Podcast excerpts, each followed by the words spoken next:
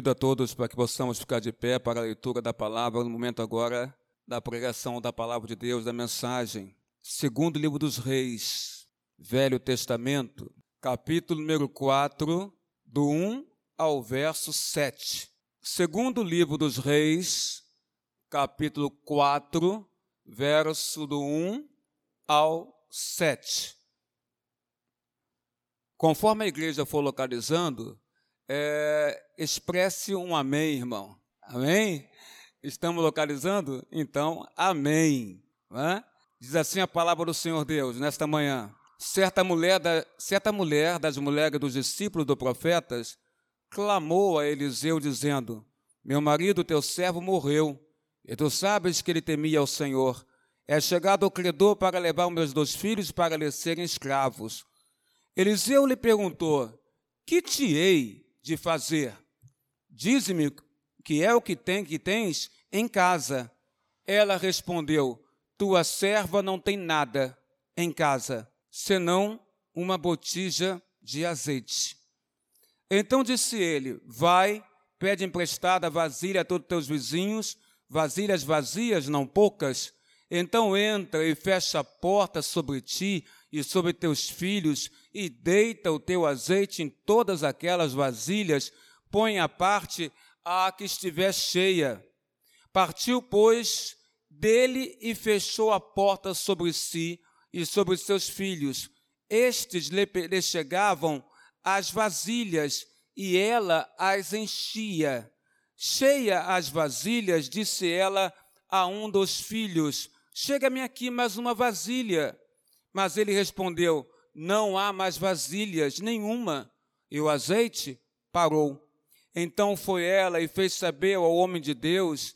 Ele disse: Vai, vende o azeite e paga a tua dívida, e tu e teus filhos vivei do resto. Que Deus nos abençoe com a leitura da sua palavra. A igreja pode tomar assento em nome do Senhor Jesus. Pai querido, Pai amado, Senhor nosso Deus, na tua casa nos encontramos neste momento e adentramos tua presença através da palavra de oração. E aqui neste lugar queremos te rogar, clamar, vem, Senhor Deus, sobre nós, vem sobre nós com teu Espírito Santo. Fala, Senhor, ao nosso coração. Usa-nos, ó Deus, que nós não venhamos esquecer nada daquilo que o Senhor deseja que nós falemos para a tua casa que tudo aquilo que o Senhor deseja que se fale para a tua casa seja falado hoje, neste momento da exposição da tua palavra, Pai. Não minha palavra, não palavra do povo, mas tua palavra nas Escrituras sagradas. Nós precisamos, ó Pai, da iluminação do Teu Espírito Santo, todos nós, para que esta palavra lida e por alguns já conhecida e por outros não, possa, Pai amado, fazer morada só através do Espírito Santo a tua palavra irá fazer morada na nossa mente, na nossa alma, no nosso coração. E passaremos a entendê-la, ó Pai, como um ensino espiritual e recolheremos dela lições espirituais para as nossas vidas. Abençoa-nos, ó Deus. Ó Pai, se é alguém que está aqui neste momento, Pai, com a mente perturbada, com pensamento em outros lugares devido às dificuldades da vida, que não são poucas, sabemos disso, ainda mais nesta época de pandemia. Que o Senhor venha sobre esta pessoa agora e limpe a mente dela, limpe o coração dela, retire essas preocupações, retire essas aflições, para que ela possa te ouvir, para que ela possa ouvir a tua voz, não do homem, mas a tua voz na tua palavra. E assim ela, ele, possa ser edificada, edificado hoje neste culto, Senhor. Aqueles que estão nos assistindo agora, ó Pai, através da internet, através do Facebook da igreja, da página do Facebook da igreja, que possam também neste momento de oração, ó Deus, nos seus lares, nas suas casas ou no local de trabalho, possam também, ó Pai amado, neste momento, ser alcançados pela tua graça, pela ação do Espírito Santo e iluminadas suas mentes, ouvir a tua voz e entender o que o Senhor quer dizer à tua igreja hoje aqui neste lugar. Abençoa-nos, ó Deus. É que humildemente nós te pedimos, não em nosso nome, mas em nome de Jesus. agora e para todos sempre. Amém, amém e amém, Senhor nosso Deus.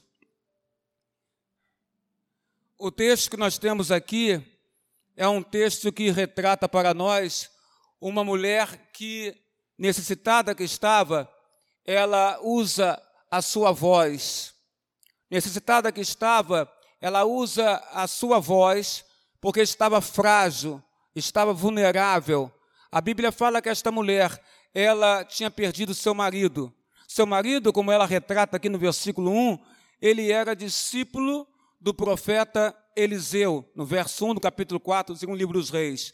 E ela chega a dizer isso para Eliseu. Ela vai a Eliseu e, com sua alma esmorecida, cansada, fragilizada, vulnerável, porque não encontrava solução para o problema que ela estava enfrentando, ela vai ao profeta, ela vai ao homem de Deus, ela vai a Deus, porque ao se encaminhar para o profeta, nada mais, ela está recorrendo ao próprio Deus de Israel para dar solução para a sua questão que ela estava vivenciando.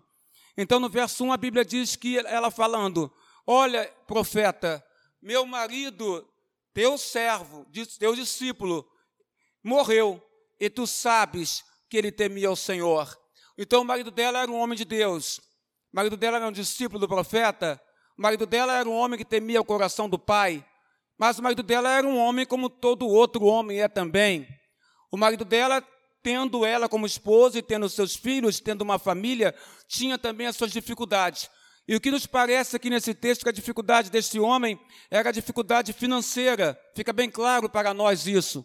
E qual de nós que estamos aqui agora assentados neste lugar, ou aqueles que estão nos vendo pela internet, pelo Facebook da igreja, que também não está passando neste momento, ou já passou lá atrás, ou ainda vai passar por dificuldades financeiras, porque é exatamente o que está acontecendo aqui com esta mulher.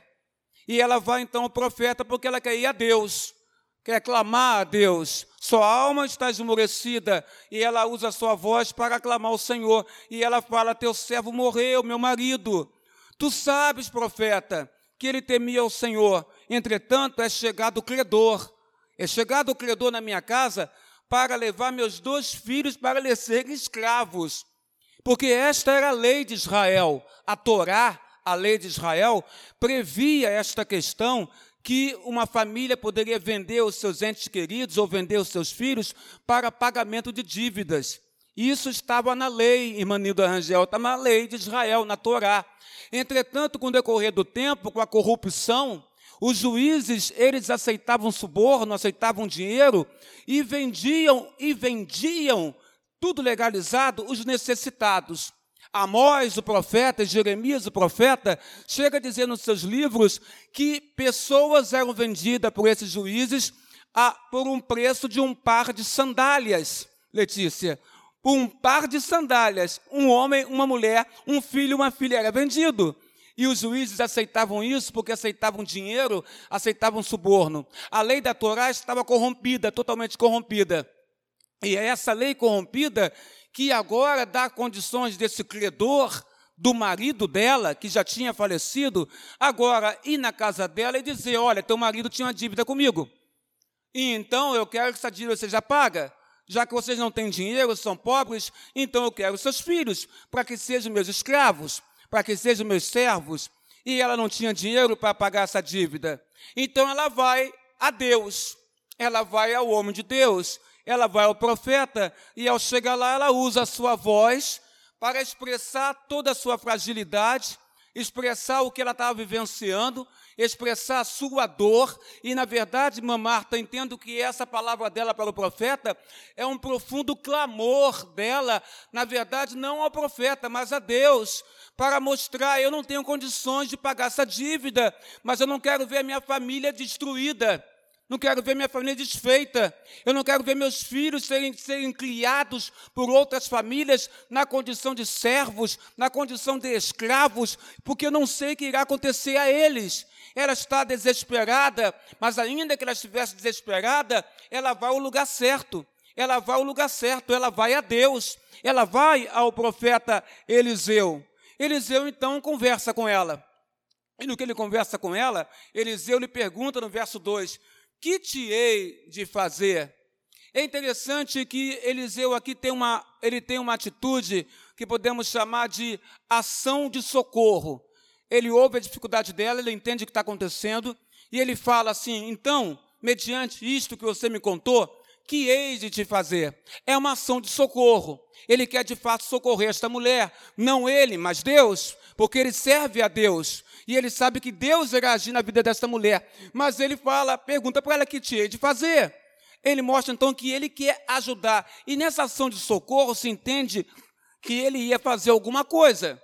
Alguma coisa seria feita pelo profeta para ajudar esta mulher. Mas a situação é invertida logo em seguida. Na segunda fala dele para ela, parece que ele inverte o que ele falou antes. Se ele disse, o que eu posso fazer por você? E dando a entender que ele teria uma ação de socorro a ela, faria algo concreto para ela, parece que ele inverteu tudo, porque ele chega na ação seguinte e ele fala para ela assim: Diga-me, o que, que você tem na sua casa? Ora, a mulher, quando ouviu ele dizer: que, que eu posso fazer por você? Ela entendeu: ele vai agir, ele vai me ajudar, ele vai fazer alguma coisa. Mas ele inverteu. Ele chega para ela e diz agora: Olha, eu quero saber o que você tem na sua casa. E aí começamos a entender aqui, Camila Nascimento, que parece que muitas vezes a solução dos nossos problemas pode estar dentro das nossas casas. E nós não percebemos isso. Porque o homem de Deus olha para ela e fala: Eu vou fazer algo por você. Mas antes de fazer algo para você, faria uma pergunta inusitada, porque eu sei que você não está esperando. Você está esperando que eu faça algo. Mas eu vou te perguntar algo para você: o que, que você tem na sua casa? E isto era algo inusitado. Porque muitas vezes a solução pode estar dentro da nossa própria casa e nós não reconhecemos isso. Muitas vezes a solução está nas nossas casas quando nós entregamos as situações aflitivas, de sofrimento que nós estamos passando para Deus. Para Deus. Na verdade, a aprovação que ela estava passando, porque isso é uma aprovação. Você não tem dinheiro, e naquela época ter que dar os seus filhos para pagar a, sua, a dívida do teu marido, que não existe mais, então esta mulher agora saiu, entre aspas, da chamada zona de conforto que ela tinha. Porque quem sustentava a casa naquela época em Israel era o homem. Mas o homem não existe mais, está morto. Agora ela vai ter que tomar uma atitude, ela vai ter que agir, ela é que vai tomar, tomar frente do que seria normal o seu marido tomar a frente. Então, agora, colocada nessa nova condição que ela não conhece, que ela não sabe exercer, que é o domínio sobre a sua casa, que é o agir na sua casa, porque quem agia era o seu marido, discípulo de profeta, ela agora então vai ao profeta Eliseu e ele inverte tudo. Ele fala: Quer saber de uma coisa? Você vai ter que aprender agora a agir. Você vai ter que aprender agora a contar, não com os outros, mas contar consigo mesmo. Porque muitas vezes o que acontece nos nossos lares, nossas casas, nas nossas situações, é que nós ficamos sempre na dependência de alguém fazer algo por nós. Ficamos na dependência de alguém realizar algo por nós. E nós não colocamos a nossa mão no arado para nós mesmos realizar. Eliseu mostra para ela, Gil, e diz: Olha, o que, que você tem na sua casa? Ou seja, existe algo na sua casa que eu sei, que Deus me disse que pode resolver o teu problema. E você está vindo aqui quando na verdade a solução está no seu lar. Mas o que eu posso fazer, profeta? É como se ele dissesse: entregue o que está no seu lar nas mãos de Deus. Consagre o seu lar, consagre o que você tem dentro da sua casa, material, ou dentro do seu coração, a Deus. Consagre os seus pensamentos, que muitas vezes são negativistas, são pensamentos contrários, são pensamentos pessimistas, são pensamentos que não mostram que você tem fé em Deus. Consagre os seus pensamentos, para que, como diz o apóstolo Paulo, tudo que é lá do alto seja o seu pensar e o seu viver. Então ele fala: o que, que você tem na sua casa? Ela revela, porque ela tinha algo na sua própria casa. E então a resposta dela é a seguinte: mas veja o tom e veja o negativismo. Tua serva não tem nada. É o que ela coloca. Não tem nada, mas tinha algo na casa dela. E Deus iria usar. Mas ela diz que não tinha nada. Será que você também não está dizendo isso hoje, agora aqui? que na tua casa não tem nada, ou que na tua vida não tem nada que possa ser usado por Deus, para Deus fazer multiplicar e as bênçãos dele recaírem sobre o seu lar? Será que de fato a tua casa não tem nada? Porque ela disse isso tinha. Quando ela diz não tem nada, ela em seguida fala: Olha, na minha casa, não é Maísa, ela fala: Não tem nada, senão, profeta, uma botija de azeite. E quando ela fala que tinha uma botija de azeite, você entende que seria azeite de oliva. Azeite de oliva, naquela época, era muito usado para combustível, para cozinhar, e é o que ela tinha. Mas era muito pouco, muito pouco mesmo que ela tinha dentro do seu lar. Mas ela tinha algo sim.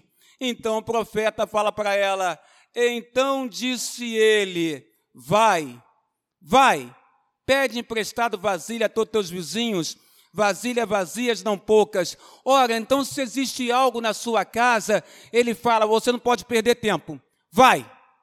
Como profeta, vai para tua casa. Vai para lá. Não perca tempo, porque existe algo. Você tinha me dito que não tinha nada lá. Mas tem algo sim lá. Mas é tão pouco, profeta. Vai. Porque o pouco na mão de Deus, igreja, é muito. Porque Deus vai multiplicar. Quando você consagra a Deus. Então nunca diga que não tem nada na tua casa, não tem nada no teu coração, não tem nada nas tuas mãos, não tem nada que você possa fazer, porque sempre nós podemos fazer alguma coisa quando estamos debaixo da orientação e da unção do Espírito Santo de Deus. Vai, disse o profeta para ela, para onde? Para a tua casa. Vai para a tua casa, porque lá está o que você disse que não tinha, o azeite. E ela então obedece a ele. Mas aqui não é somente ela ir para casa pegar essa botija de azeite, que era pouco. Mas ele fala: vai e pede emprestada vasilhas a todos os teus vizinhos. Ora, essa é uma situação difícil. Me parece que não para ela, mas talvez fosse para nós. Porque quando ele manda ela ir para casa pegar as vasilhas e ele fala vasilha emprestada, quando você pega algo emprestado, você está tá adquirindo um crédito com alguém e esse crédito tem que ser pago. Ou, quando você pega algo emprestado, você tem que devolver. Porque tudo que é emprestado não é dado, tem que ser devolvido. Então, para eu pegar algo emprestado com alguém, e esse alguém me emprestar, eu tenho que ter uma boa relação com essa pessoa, porque senão você não vai me emprestar, não. Não vai. Porque não te, você não me conhece, a gente não se relaciona, Quantas pessoas têm vizinhos, querido Samuel, ao lado da sua porta, é, é, da sua casa, na rua ou no prédio, e não conversa com o vizinho, não se relaciona com o vizinho, não conversa com as pessoas? Então, como é que você pode pedir algo a alguém que você nem se relaciona? Essa missão aqui não é fácil, não. Não é fácil. Mas nos parece que ela, o marido falecido e as crianças, os filhos, davam um bom testemunho. Porque a Bíblia fala que de fato eles conseguem as vasilhas. Se consegue as vasilhas, irmã Célia, é porque ela tinha uma boa relação com os vizinhos dela. Se conseguiu as vasilhas, é porque o marido falecido, discípulo do profeta Eliseu, tinha boa relação com os vizinhos. Se conseguiu as vasilhas, é porque dava um bom testemunho de servos de Deus para os vizinhos. E os vizinhos, condoídos pela situação que ela estava passando, emprestaram as vasilhas. E parece que não houve nenhum questionamento. E eu digo isso, irmãos da galeria, porque poderia haver. Ela não tem nada em casa, o marido morreu, são pobres, há uma dívida, e certamente essa conversa que o credor queria os filhos dela, talvez os vizinhos já soubessem, já soubessem, porque notícia ruim, irmão, corre rápido. Talvez já soubessem mas mesmo assim eles emprestaram para ela, porque havia esse bom relacionamento. Emprestam as vasilhas e não questionam: para que, que você quer vasilha? Se você não tem nada em casa. Para que você quer vasilha se o seu marido já morreu? Olha, já chegou meu conhecimento que bateu um cidadão na tua casa aí, um credor do teu marido, e ele está exigindo seus filhos. Se você não tem dinheiro nem para poder pagar e evitar que seus filhos sejam escravizados, como é que você quer uma coisa minha da minha casa? não houve esse questionamento, porque havia uma boa relação entre eles. E essa boa relação, irmão, nós temos que ter também.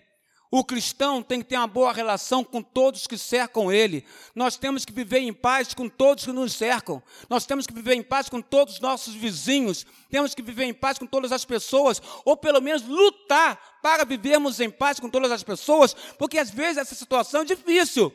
Porque tem pessoas que, por nós sermos crentes, até nos atacam pela nossa fé. Mas temos que ter paciência e compreensão no Espírito de Deus em nós para podermos ter paz com todos, não importa se gostam da gente ou se não gostam da gente, mas a igreja tem que ter paz com todos, diz a palavra do Senhor. Então ele fala: pede emprestada vasilhas, vasilhas vazias e não poucas. Ele não disse, vai lá e pede aos vizinhos vasilhas cheias de comida para você se alimentar. Não. Ele disse vasilhas vazias, e talvez isso tenha esquentado mais a curiosidade dos vizinhos. Ou ela não quer algo na vasilha, ela não quer uma comida para os filhos, ela quer uma vasilha vazia. Talvez isso tenha esquentado a curiosidade deles. Então ela vai para casa.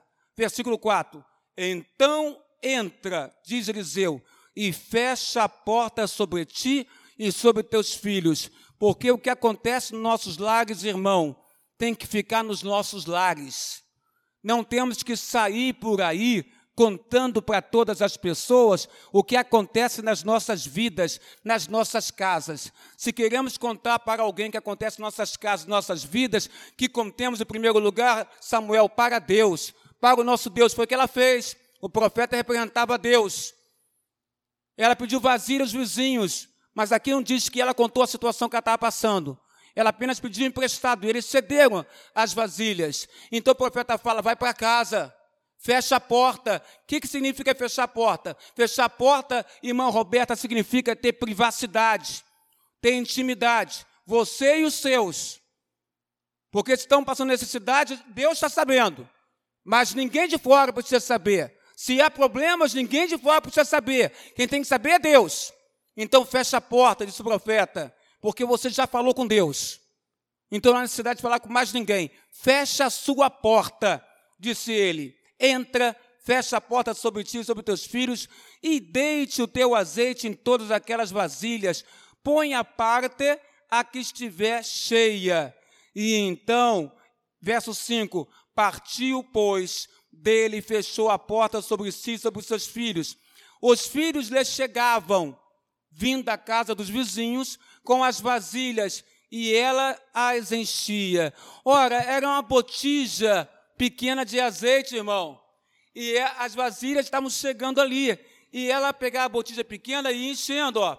E enchendo, Maísa, enchendo, e enchendo. Encheu uma, passa outra. Encheu outra, passa outra. E foi enchendo todas as vasilhas que aquelas crianças, aqueles filhos conseguiram arrecadar junto aos seus vizinhos até chegar um ponto que a Bíblia relata para nós aqui. Cheia as vasilhas, disse ela a um dos filhos: Chega-me aqui mais uma vasilha. Mas ele respondeu: Mãe, não há mais vasilha nenhuma. E nessa hora o azeite parou.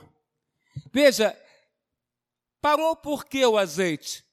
Porque não tinha mais recipiente para ser colocado ali na Mara. Se houvesse mais vasilhas naquela casa, mais azeite iria cair nas vasilhas. Sabe por quê?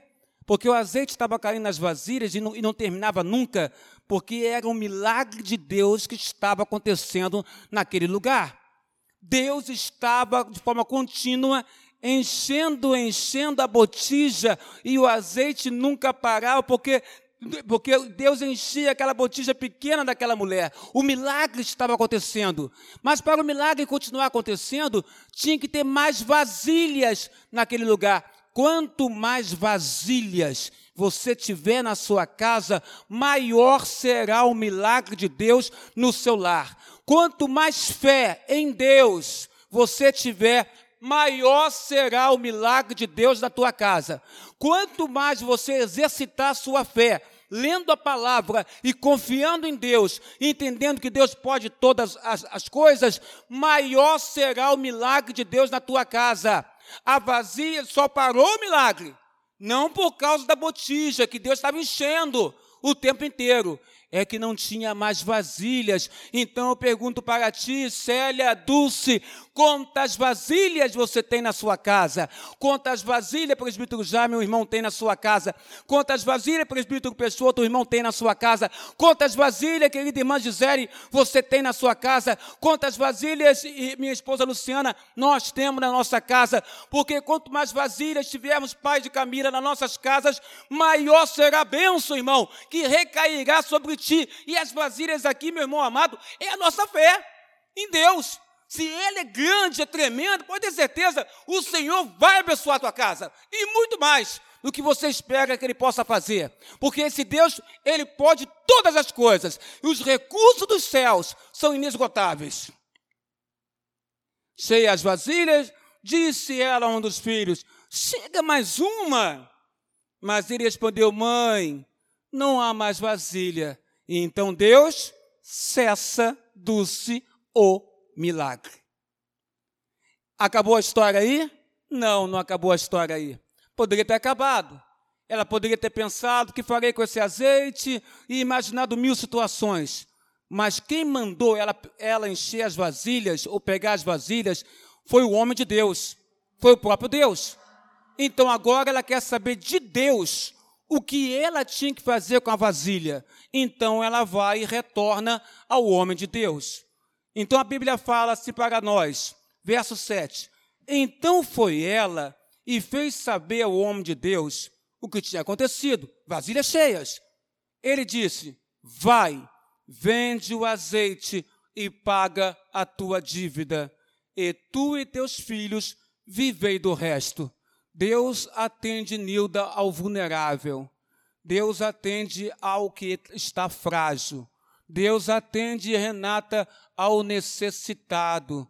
Deus atende as famílias. Deus restaura as famílias. Deus traz paz para as famílias, que é o que acontece aqui, quando Deus, pela boca do profeta, orienta ela, mas ela queria saber de Deus: o que, que eu faço com esse azeite?